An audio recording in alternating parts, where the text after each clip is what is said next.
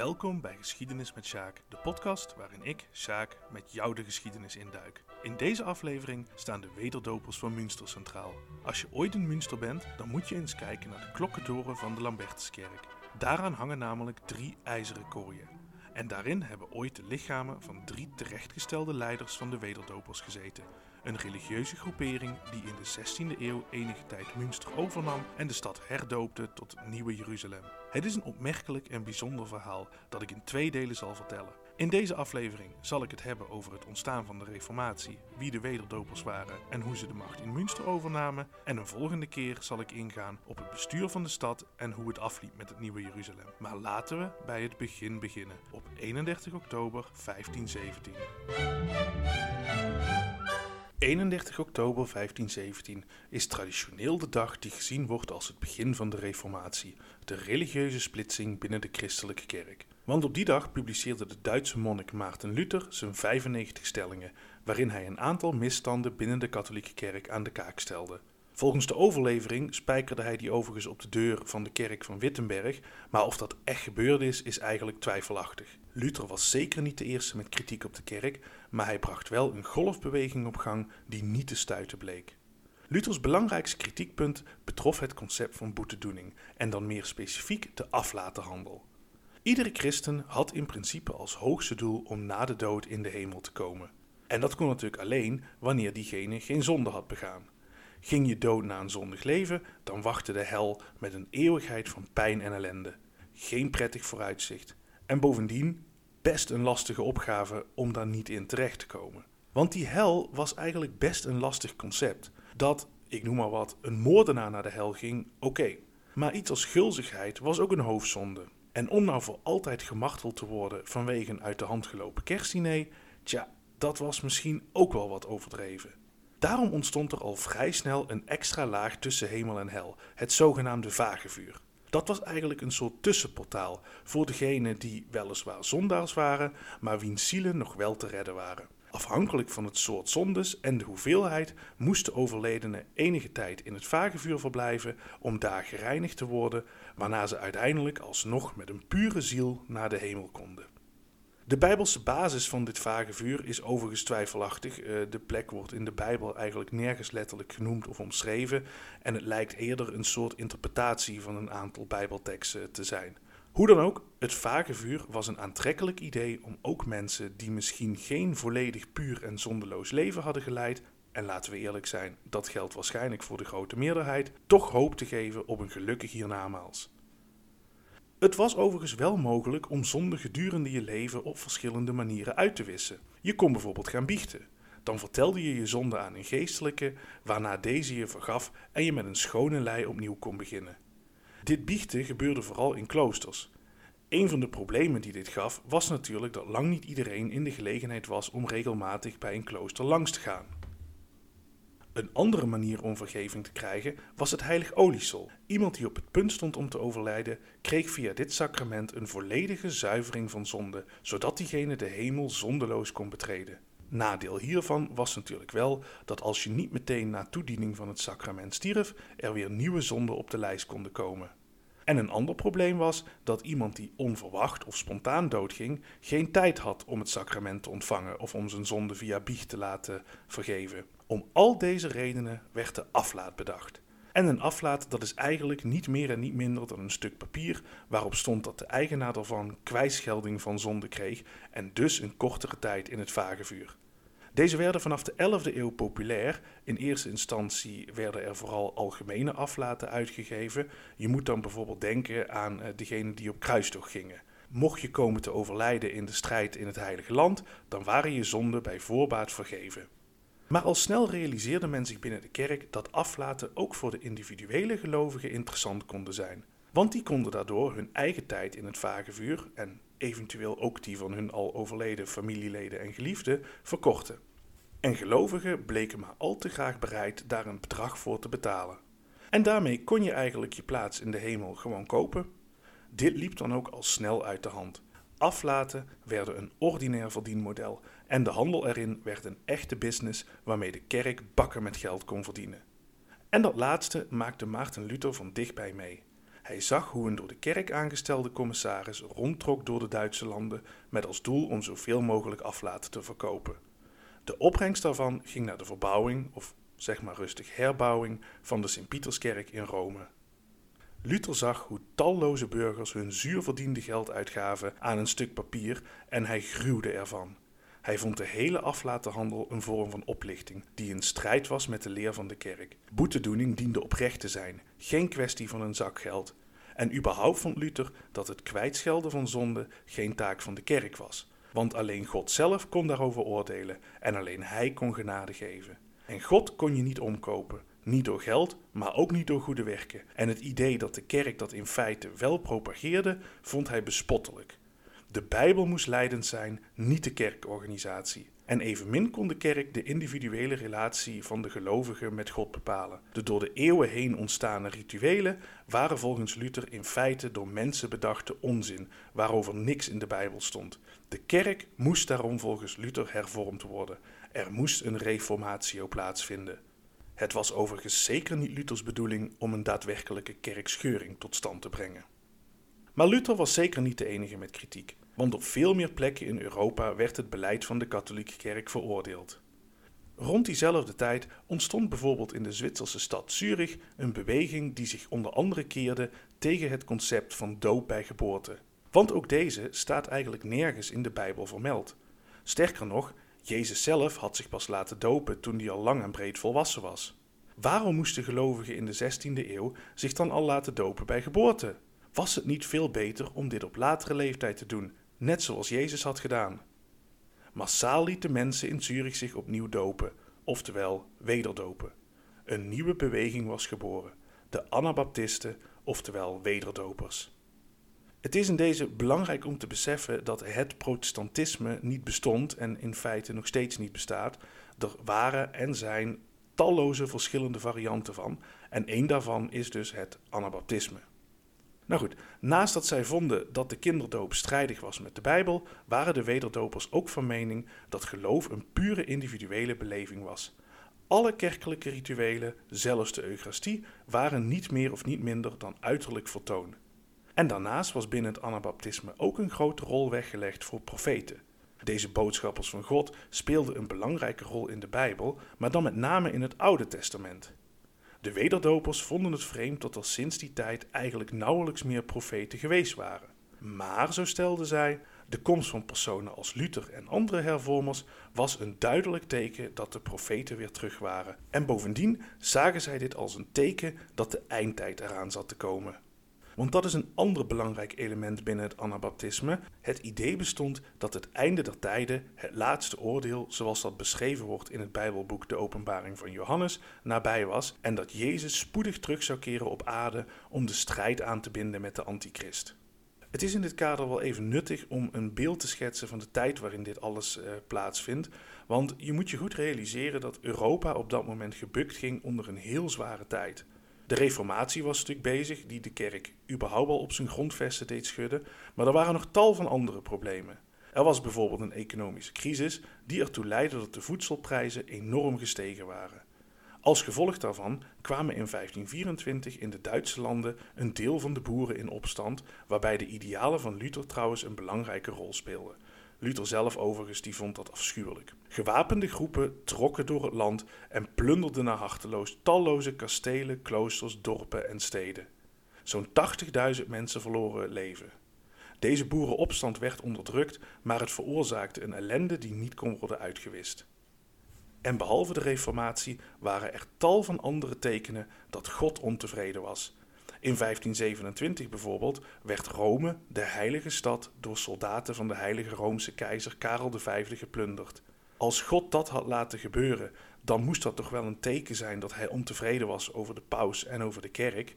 En daar kwam nog eens bij dat Zuidoost-Europa op het punt stond om door de islamitische legers van het Ottomaanse Rijk te worden veroverd. God had de christenen blijkbaar verlaten en het einde van de wereld leek daadwerkelijk nabij. In Zurich werden de wederdopers uiteindelijk keihard onderdrukt. Degenen die daarbij niet geëxecuteerd werden, die ontvluchtten de stad en verspreidden zich over Europa. Hun denkbeelden namen ze logischerwijs mee. Een deel van hem kwam in Straatsburg terecht en die stad werd tijdelijk het centrum van het Anabaptisme. De belangrijkste leider op dat moment was Melchior Hofman. Hij was er zeker van dat de dag des oordeels snel zou komen, en om precies te zijn in 1533. En Straatsburg zou de plek zijn waar Jezus zou verschijnen. Hofman werd al snel door de autoriteiten gezocht en moest vluchten uit de stad. Hij trok daarop naar het noorden en vestigde zich in Emden, dat grensde aan het gewest Groningen. De reformatie was tot die tijd in de Nederlanden eigenlijk redelijk beperkt gebleven.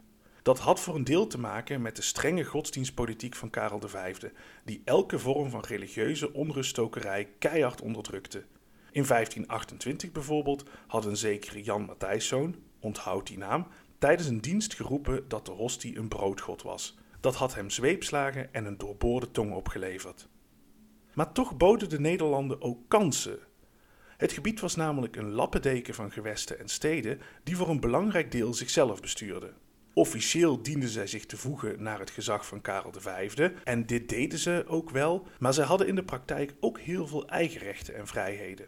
Het vervolgen van andersdenkenden was daarbij meestal eigenlijk geen prioriteit, want het zorgde eigenlijk vooral voor onrust en het daadwerkelijke nut voor de steden en gewesten in de Nederlanden was discutabel. Want je kon wel mensen gaan verbranden omdat ze iets anders dachten dan de geldende regels, maar in de praktijk zorgde het executeren van eigen burgers eigenlijk vaak voor meer gedoe dan dat de daadwerkelijke religieuze onrust die ze zouden veroorzaken deed.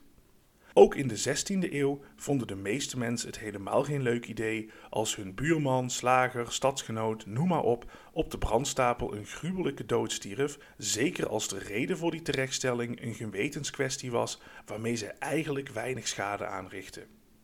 Hoe dan ook, in Emden verzamelden talloze protestanten van allerlei achtergronden zich rondom Melchior Hofman. Zijn boodschap vond gehoor. In talloze steden kreeg het anabaptisme aanhang. Naarmate het jaar 1533 naderde, waarin dus het laatste oordeel zou plaatsvinden, werd Hofman zelf steeds rustelozer. Hij besloot om terug te gaan naar Straatsburg. Daar werd hij, niet geheel verrassend, al meteen gearresteerd. Zelf zag hij dit als iets positiefs. Er was namelijk aan hem voorspeld dat na een half jaar gevangenschap het einde der tijden zou beginnen.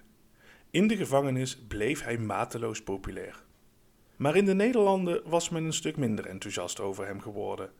Men begreep niet waarom Hofman zich gevangen liet nemen. Dat had toch geen enkel doel? En al snel stonden er nieuwe leiders op. Een van hen was de al eerder genoemde Jan Matthijszoon, een bakker uit Haarlem.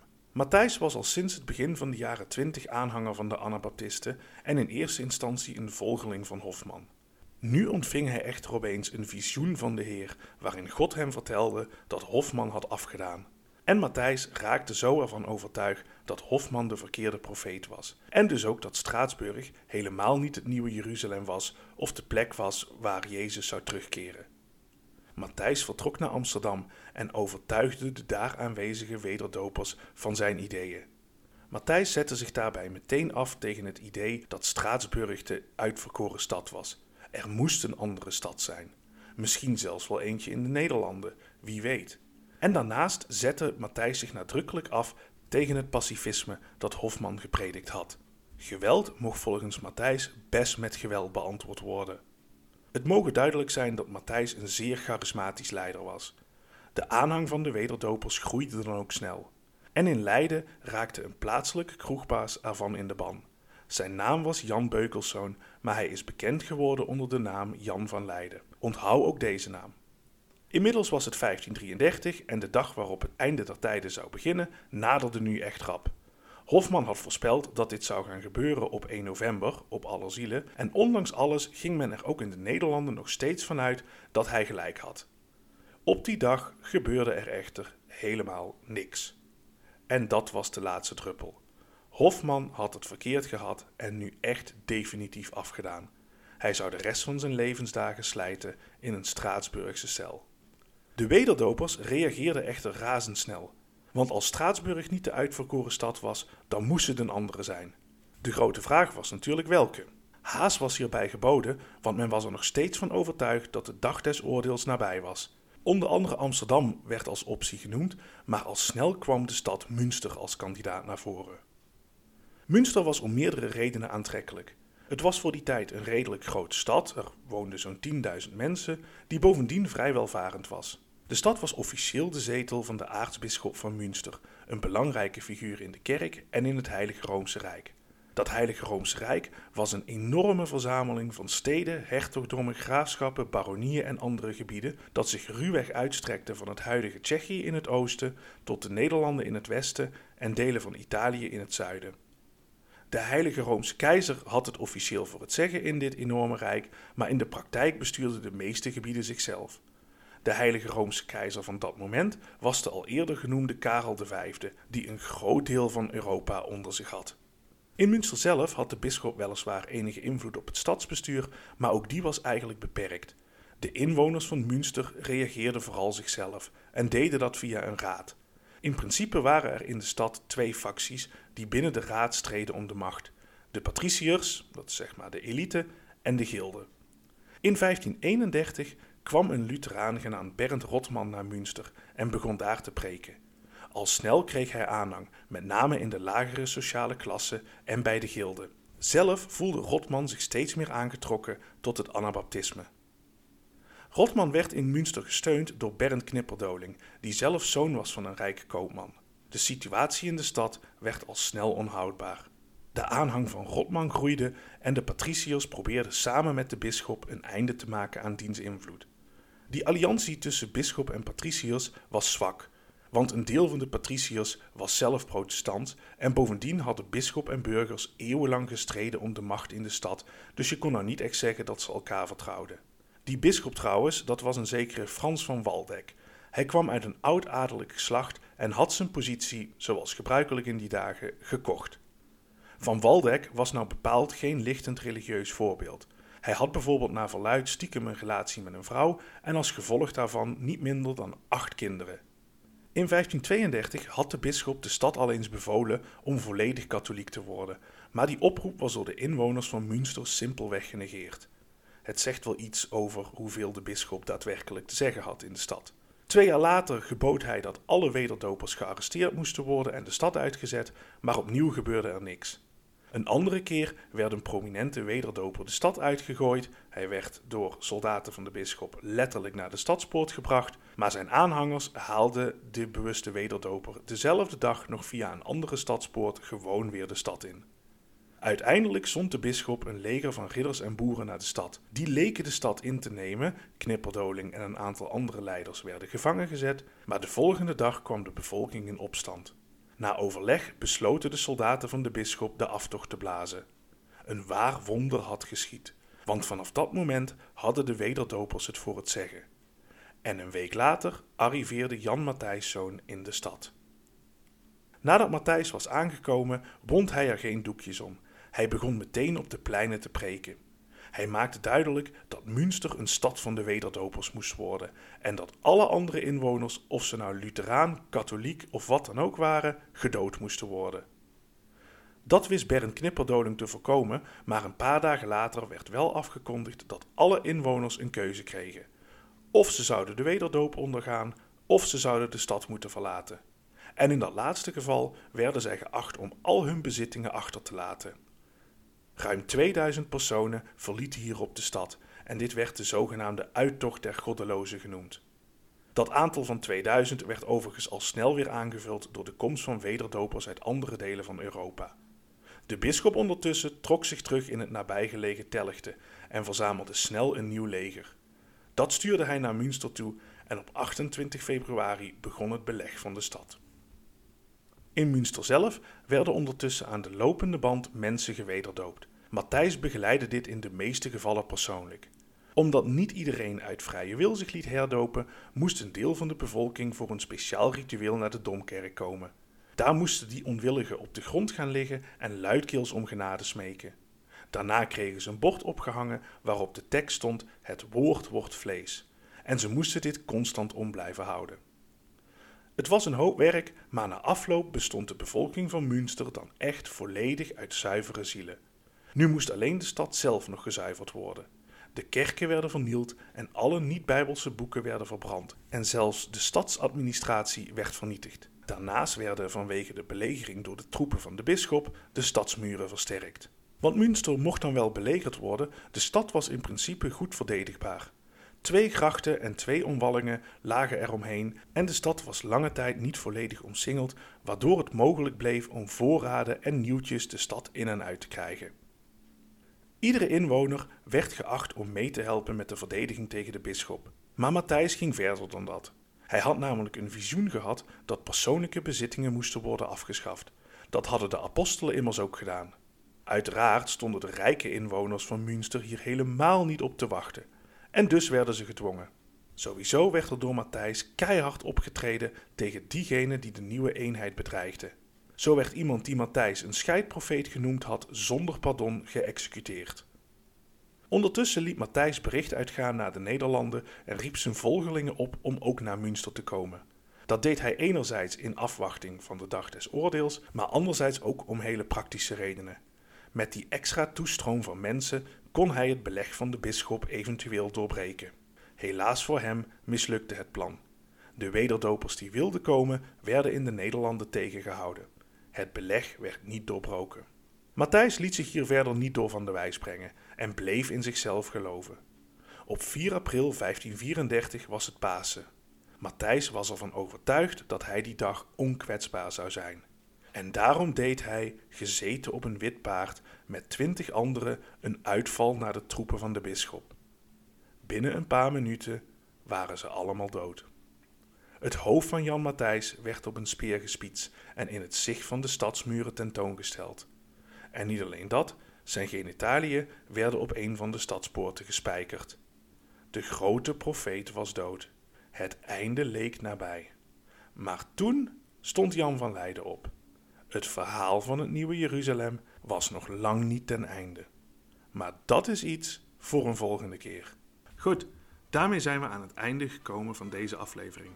Heel veel dank voor het luisteren en vond je dit een leuke aflevering? Vergeet dan niet je te abonneren. Mocht je vragen of opmerkingen hebben of heb je zelf een suggestie voor een onderwerp, dan kun je een mailtje sturen naar geschiedenismetsjaak.outlook.com. Gewoon aan elkaar geschreven geschiedenismetsjaak.outlook.com. Voor nu, nogmaals dank voor het luisteren en tot een volgende keer.